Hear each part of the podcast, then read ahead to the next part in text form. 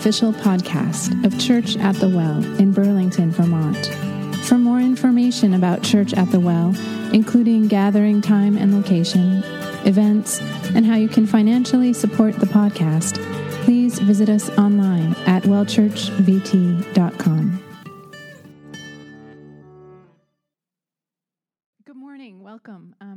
Abby. For those of you who don't know me, um, we're in a sermon series, as Adam shared, on the gifts of celibacy and marriage. And today I have the daunting task of teaching on the gift of celibacy and singleness.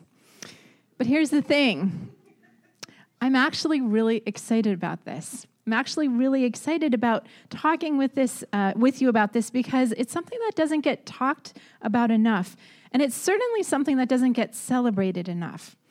And because we don't talk a lot about singleness and celibacy, and because we do a pretty terrible job of celebrating it, I would say in the larger church culture, but also pr- probably here at Church of the Well too, um, what can happen is that assumptions that we make about singleness and celibacy that aren't true we begin to think of as true. For example, there's the assumption that marriage is better than singleness. Now, we might not teach that officially here at Church at the Well, but I bet many of us think that. Probably some of us believe that. Well, the truth is that marriage is good. It's very good. God created it. But it's not better than singleness just as singleness is not better than marriage. Singleness and marriage are two paths to a beautiful kingdom life. Now, scripture uses what sounds to our ears like some surprising language when it talks about celibacy and singleness. It calls singleness a gift, not a curse, not an annoyance or an inconvenience, but a gift. And by definition, a gift is a very good thing. A gift is something to enjoy, to appreciate, to cherish, to share, and to use well. So, today, what I want for us to do is to take a look at what Scripture really means when it calls singleness and celibacy a gift. And um, my married friends, I hope that you will um, follow along because each of you has friends and colleagues and relatives who are single. This sermon is for you too. And right here in this room, you have brothers and sisters in Christ who are unmarried, and you have a special role to play in their lives. In fact, you have not just a special, but a unique role that only you who are married, and in some cases have kids, can play. And if that's not enough reason uh, to listen, my married friends, I'm going to ask you to help me out with something at the end of this sermon. So track with me here. I want to start with a little history. I want to paint a picture for you of life in biblical times. If you lived in ancient Israel, you were expected to marry, and it's as simple as that. This was a pretty strong cultural norm. But it wasn't just a cultural norm, it was practically a command. Because you see, there are four words in the first chapter of Genesis that the Jews took as God's first command, the Bible's first command be fruitful and multiply. That was what they saw as the Bible's first command. So if you didn't marry, you couldn't multiply. And if you didn't multiply, you were breaking a command. So you essentially had to get married. Now, in ancient Israel, um, marriages were arranged, and there's a strong emphasis on marrying early. The ideal age for men um, was late teens, and for women, although pretty much girls, was around puberty. Um, there was one piece of rabbinic literature um, that stated if a man was not married by the age of 20, except for purposes of studying the law, he was committing a sin.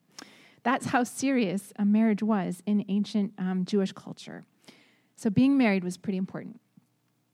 But marriage wasn't just pretty important, it was actually pretty necessary because there weren't any 401ks in the ancient world. No retirement plans, no nursing homes. Your children and your grandchildren were quite literally your social security. If you didn't marry and have children, you were basically signing up to spend your old age poor, unassisted, and alone. Enter Jesus. Along comes an itinerant rabbi from Nazareth, son of a carpenter, about 30 years old and unmarried. Did you catch that? About 30 years old and unmarried. I wonder if some eyebrows were raised. Well, although he was unmarried, it would not exactly be correct to call him single because um, he had an exceedingly close relationship with God, whom he called his father.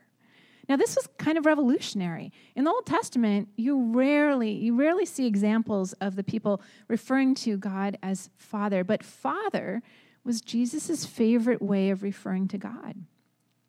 And Scripture talks about uh, Jesus being one with the Father, which is to say, he was never actually alone. And Jesus also had a group of 12 very close friends. He ate with them, he traveled with them, he preached the kingdom of God with them, he did life with them, his disciples. Not to mention many friends beyond that, Mary and Martha and Lazarus, Lazarus comes to mind. Well, the religious authorities did not really like this itinerant rabbi from Nazareth who called God his father, forgave people of their sins, and healed many who were sick. And uh, they saw him as a, as a threat to their power because people were actually following him. So they decided to try to shipwreck his ministry. And you see this happening over and over again in the Gospels. Well, the way that they would try to do this was to snag him in some kind of a controversy. So one day, some of them decided to question him about divorce laws. You see, there was a disagreement among the Jews about what were sufficient grounds for a husband to divorce his wife. Now, of course, there were practically no grounds for a woman to divorce her husband, but that's a different story. Um, one school of Jewish thought believed that a man was free to divorce his wife if some indecency was found in her, but what counted for indecency was up for debate. Another school said that a man could divorce his wife if she so much as burned the cooking. I'm not kidding here. Legally speaking, she could char dinner and get booted. Well, which camp would Jesus side on? Was he going to come down as a liberal or a conservative? Jesus does something surprising. Instead of entering into the debate headlong, instead of entering their trap, he quotes Genesis. He raises the, the debate to another level, the discourse to another level. He refers to the creation. He refers to the Bible's definition of marriage in Genesis 2:24, where it says a man will leave his father and his mother and be united to his wife, and they will become one flesh. And then he adds his commentary to that. He says, Therefore, what God has joined together, let no man separate. Here's what he's saying When it comes to marriage, the way God intended it, divorce is simply not part of the equation. Well, the disciples are taken back. And in Matthew 19 10, it says, The disciples said to him, If this is the situation between a husband and a wife, it's better not to marry. In other words, if you're supposed to stick with it in your marriage, even if your meals are chronically burned and, God forbid, some more serious issues are going on, well, who can get married? It's like they're saying, Come on, Jesus, you surely can't mean what you've just said. If marriage were that serious, it would be impossible. You're right, Jesus essentially responds. Not everyone should get married. Here's what he says Jesus replied, not everyone can accept this word, but only those to whom it has been given. There are eunuchs who are born that way, and there are eunuchs who have been made eunuchs by others, and there are those who choose to live like eunuchs for the sake of the kingdom of heaven. The one who can accept this should accept it. So, because marriage was such a given in ancient Jewish uh, society, there were exceedingly few people who were unmarried there were those who were born physically deficient in a way that prevented them from marrying. There were servants and slaves in royal courts who were actually castrated. That was a, a, tradition in the ancient world to keep them loyal to the ones that they served. And then what does Jesus do? He essentially introduces a third category eunuchs for the kingdom. Now, there is a precedent for this in the Old Testament. You could say that Jeremiah, the prophet who was unmarried, was a eunuch for the kingdom, and there are others as well. But I think what Jesus is doing here is he's opening the playing field and he's saying to be a eunuch for the kingdom, you don't have to be a Jeremiah. It's for you, it's for anyone who hears this teaching and has the ability to receive it. So, who were the eunuchs for the kingdom? They were people who either chose not to marry for the sake of living more fully for God, or they may have been people who very much wanted to be married. But finding themselves unmarried, or having lost a spouse and finding themselves unmarried in that state, chose to live into their singleness as a way of living for the kingdom. Now, these eunuchs for the kingdom in the early uh, world, in the early church, they were taking a great step of faith because, as I mentioned earlier, they were essentially throwing away their retirement plan. They were trusting that instead of their own biological family to take care of them in their old age, their new family, the family of God, would be there for them. They were quite literally betting their lives on Jesus' promise in Matthew 19 29, where Jesus says, Everyone who has left houses, or brothers or sisters, or father or mother, or wife or children, or fields, for my sake, will receive a hundred times as much and inherit eternal life. Do you notice the promise there? The, the 100 times as much of all of these things is for this life. He's not talking about heaven. He does talk about heaven. Yes, there's eternal life as well, but in this life, you will receive a hundredfold. So Jesus is essentially opening up or broadening this new path, and it's a surprising path. And it's a good and beautiful path. It's a path that requires radical faith, but paradoxically, it's a path that also promises deep fulfillment. And you know what? It's the path that Jesus chose to follow. It's also the path of John the Baptist, Timothy, probably Martha and Mary, Anna the prophetess, who was a widow and long time unmarried woman, probably Lydia, and of course, the author of most of the New Testament, Paul. And it's also the path of many of the heroes of the faith in the last century or two Amy Carmichael, Dietrich Bonhoeffer, Corrie ten Boom, Rich Mullins, Lilias Trotter, Henri Nouwen, Mother Teresa, John Stott. Single friends, we're in some pretty amazing company. Well, I started out today saying that I'd like for us to look at what the Bible means when it talks about singleness and celibacy as a gift. But first, I should probably clarify that biblically speaking, when I'm talking about singleness and celibacy, those two things go hand in hand. Singleness and celibacy go hand in hand. Paul never speaks of the state of being unmarried apart from sexual abstinence. You see, he has a high view of sexuality.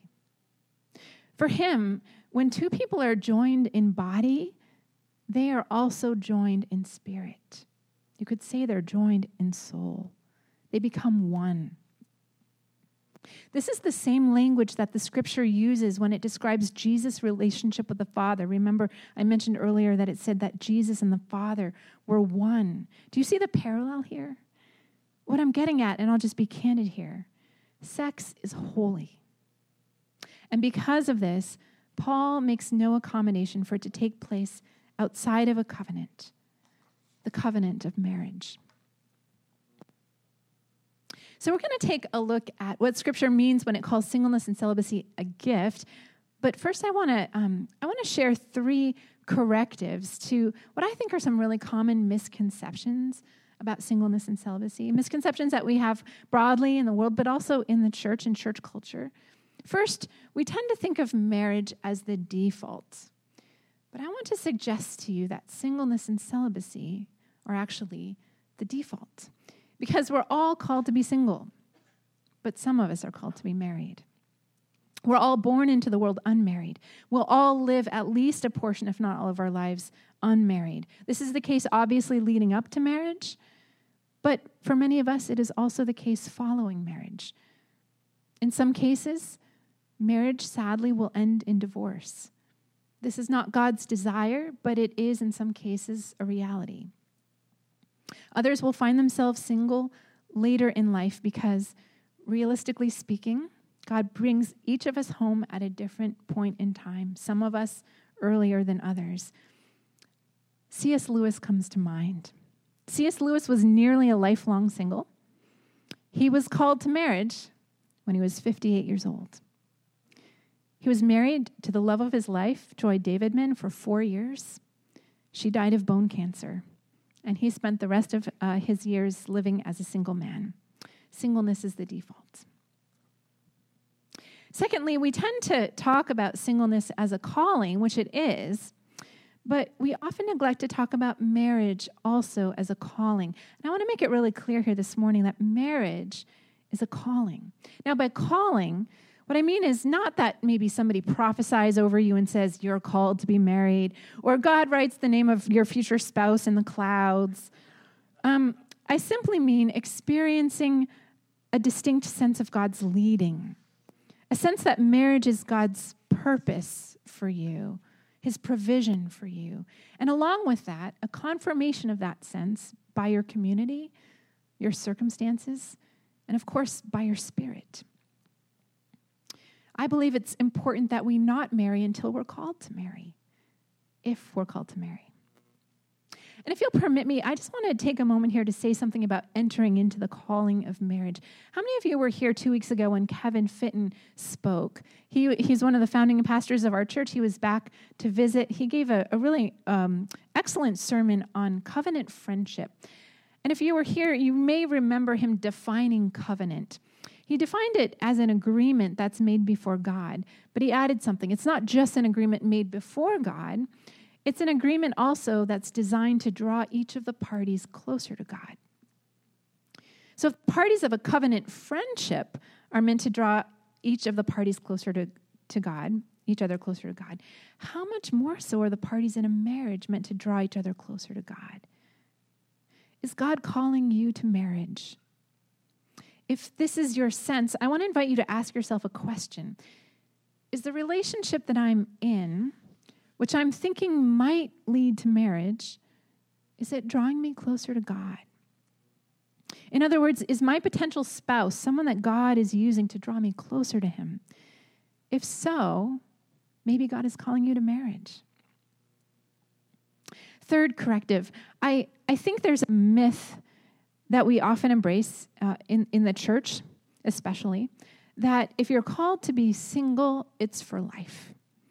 Now, the truth is, if you're single now, you're called to be single for now.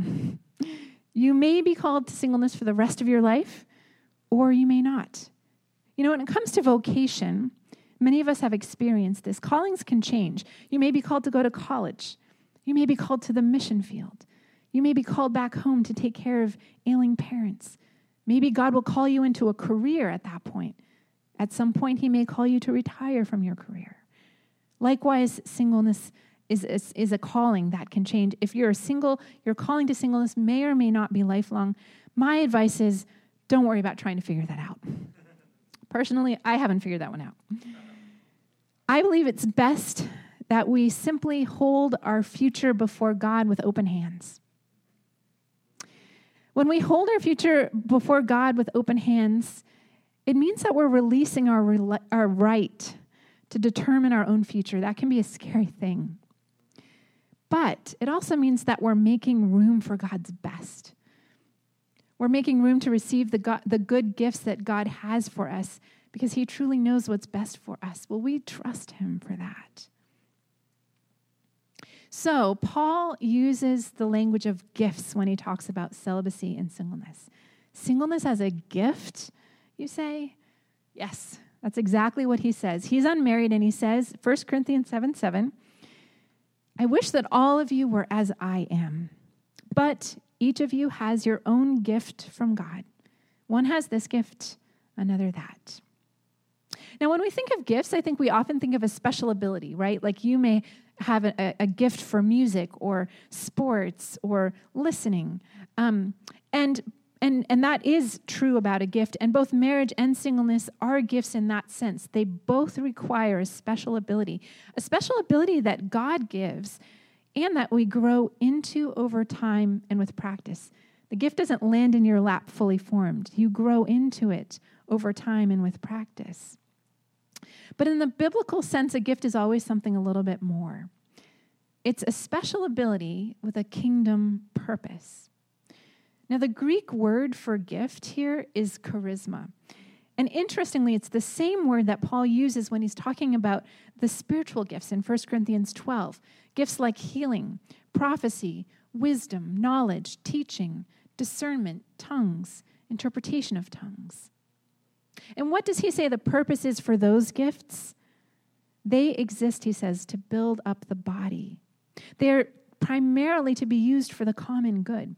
You could put it this way um, this is a quote from a Christian filmmaker. Um, she says, uh, uh, A gift is not something God has given to an individual, but something God has given to the body through an individual. That means if you're married, This is not merely God's provision for your individual happiness, it is His provision also for your spouse, for your community, for the body of Christ. And if you're single, this is also His provision for your community. And it's something that God can and will use to build up the body of Christ. Excuse me. That said, marriage and singleness are also about us, but in a different way than we might at first think. You see, God is in the business of forming and shaping us and making us into the image of His Son. He's the potter, and we're the clay. And if we're walking with Him, formation is happening a little bit every day. Sometimes it happens through big events that happen in our lives that form us and shape us. But often God is using the ordinary, everyday circumstances. In fact, if you are walking with Him, He every day is using the ordinary, everyday circumstances of your life to form you and to shape you. And you know what? This is especially happening when your ordinary, everyday circumstances get just a little bit difficult. And there's a theological term for this sanctification. How many of you, my married friends, know that marriage is difficult? For those of you who are married, I wonder how many of you have been stretched in the area of patience? Probably more than you ever thought possible. And then if kids came along, you were probably stretched even more. And how many of you who are married have learned to grow in grace? Have had to grow in grace, right? God has been using your marriage as a means of sanctification in your life. And he's doing the same through the experience of singleness for those of us who are unmarried, just in different ways. We who are single have also had to grow in patience. God has been stretching us too. He's been cultivating the fruit of the Spirit in our hearts, and it has been hard. It's been lonely at times, and sometimes it has stretched us beyond what we thought possible. But once in a while, we get a glimpse of the larger thing that He's doing, both in us and even through us, and we see that it's good. My single friends, I want to invite you to take a moment this week, if you feel drawn, to open up the book of Galatians to Galatians 5, where Paul speaks of the fruit of the Spirit love, joy, peace, patience, kindness, goodness, faithfulness, gentleness, and self control. And I wonder if you would ask God to give you eyes to see what He has been cultivating in your character and how He's been maturing your faith through your singleness. Looking back, has He been perhaps deepening your capacity for patience? Has He been forming a sweet gentleness in you or compassion for others? I also wonder if you would be so daring as to ask Him to show what hasn't been blooming? Is it peace? Is it joy? Is it self control? And as you offer your life to Him daily as a living sacrifice, as you offer your singleness to Him, I wonder if you might be intentional about letting Him form the fruit of the Spirit in you through your experience as a single person. I believe if you ask Him, He surely will. So, today, whether you're married or whether you're single, God is forming and shaping you. He is birthing the fruit of the Spirit in you. And if you're married, He's using your marriage to do this. And if you're single, He's using your singleness to form you. Romans 8 28 says, We know that in all things God works for the good of those who love Him, who are called according to His purpose. So, if you are married, He is uh, using your marriage to form you, He is using it for good. And same if you are single.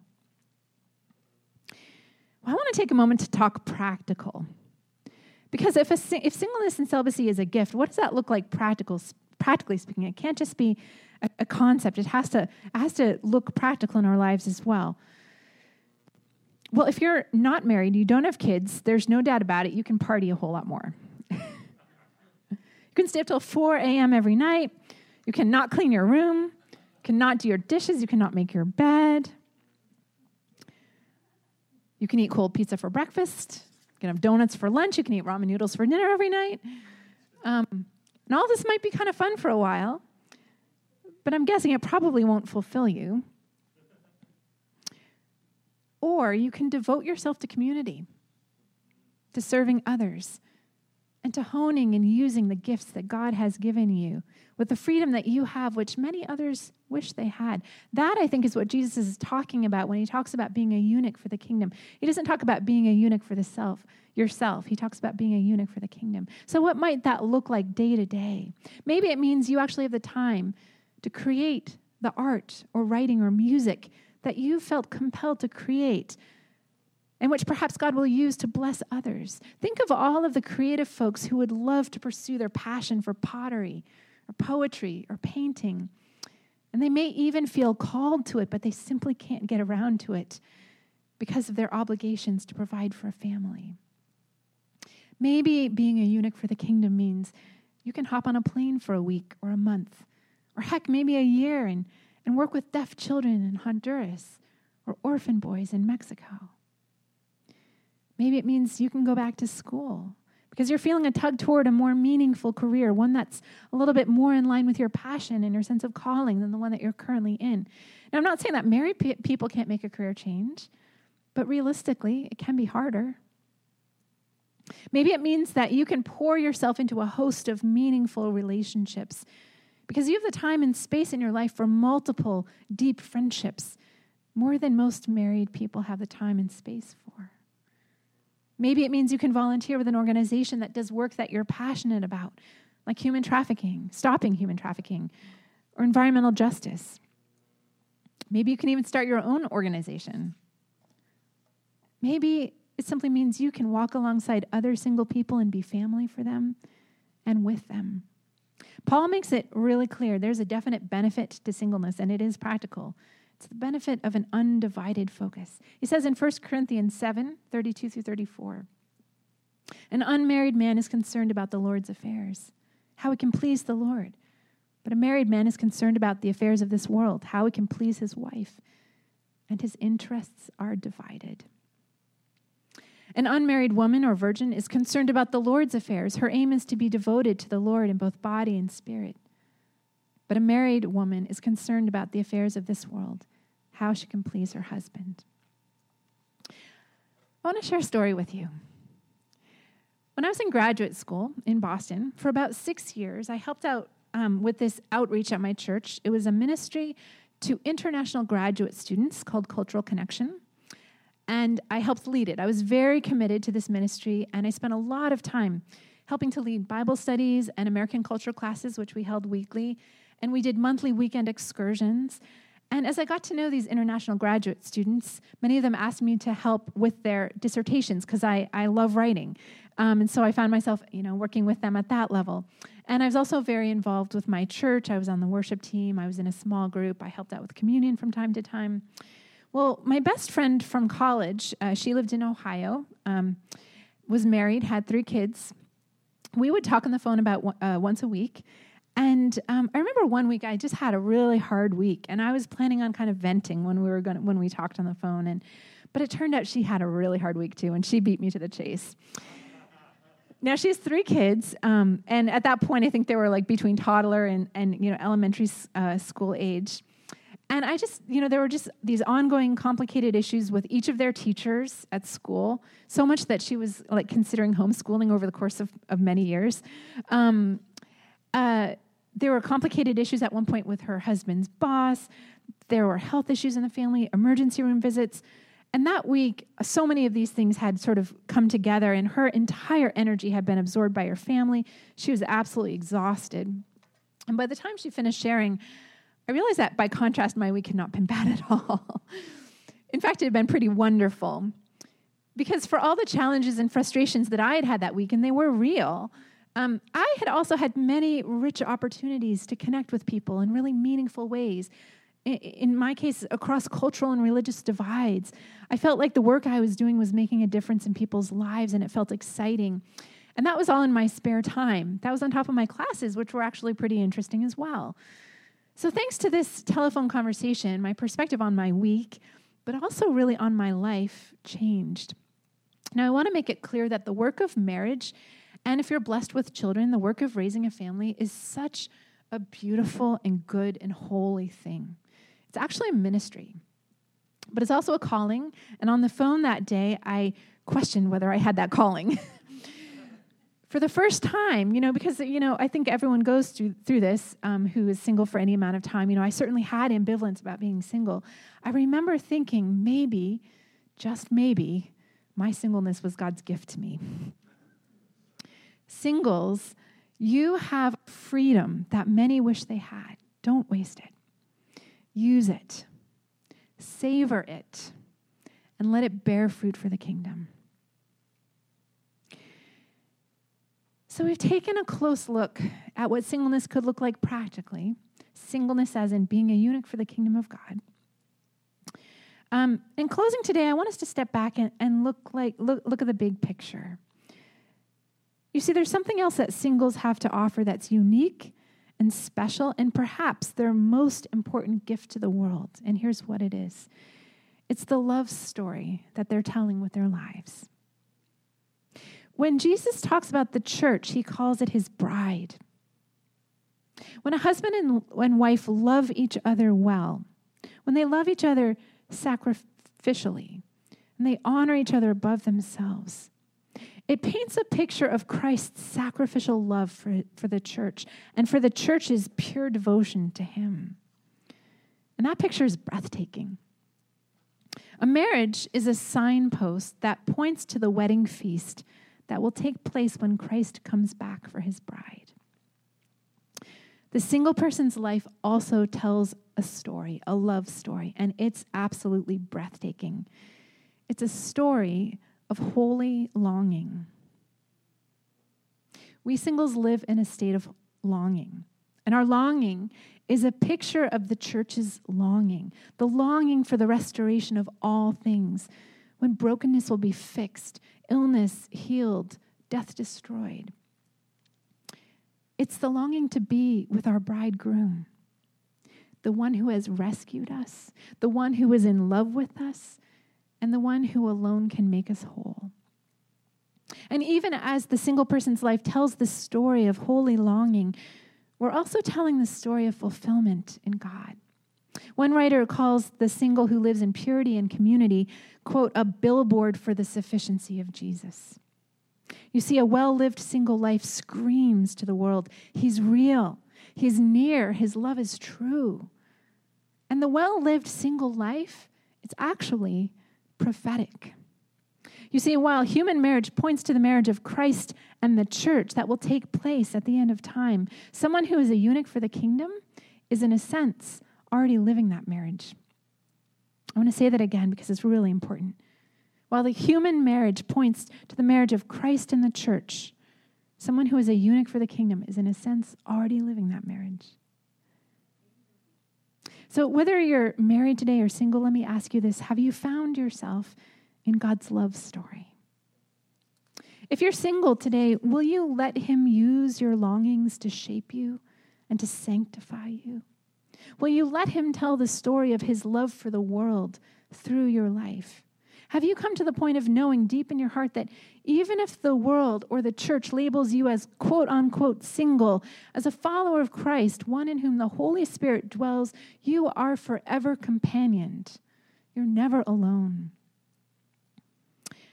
I'm going to invite up the band as we close today. And I'm going to take a moment um, to ask us to do something special and a little different. To take a moment to speak a blessing over the single people in our midst. Because single people need to be reminded of God's blessing on their lives. Single people, you are blessed by God.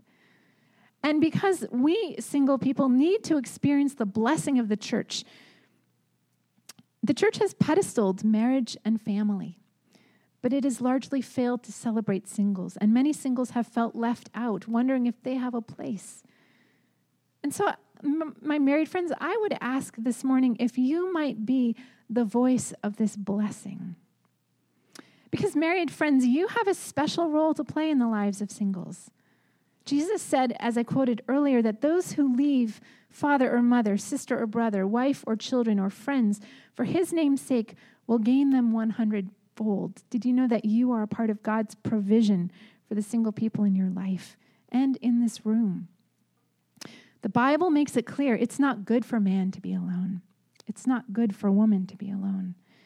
God has called you, married friends, to be family to the single in your midst and he's called you now to bless them. So um, I'm going to ask, invite you, and I'm going to have John lead us in a blessing. And if you are unmarried, I would invite you just to receive this blessing. You can close your eyes if that helps you to receive it.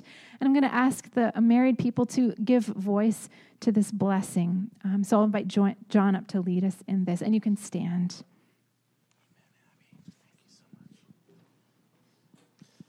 Will you pray with me? Lord of love and life, we ask your blessing on all who live as singles. We are grateful for their partnership in our community of faith. We delight in their gifts.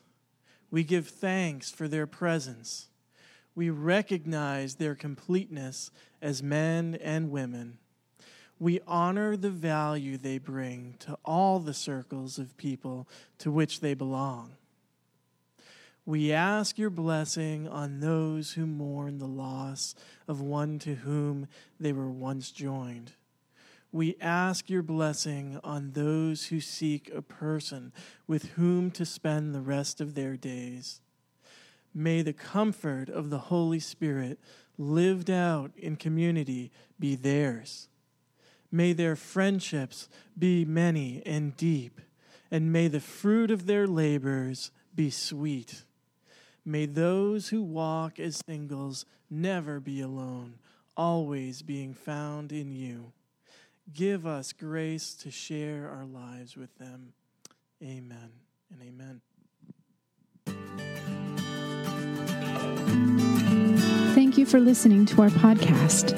Church at the Well is a community reintroducing Jesus in Vermont through worship, service, creativity, and community.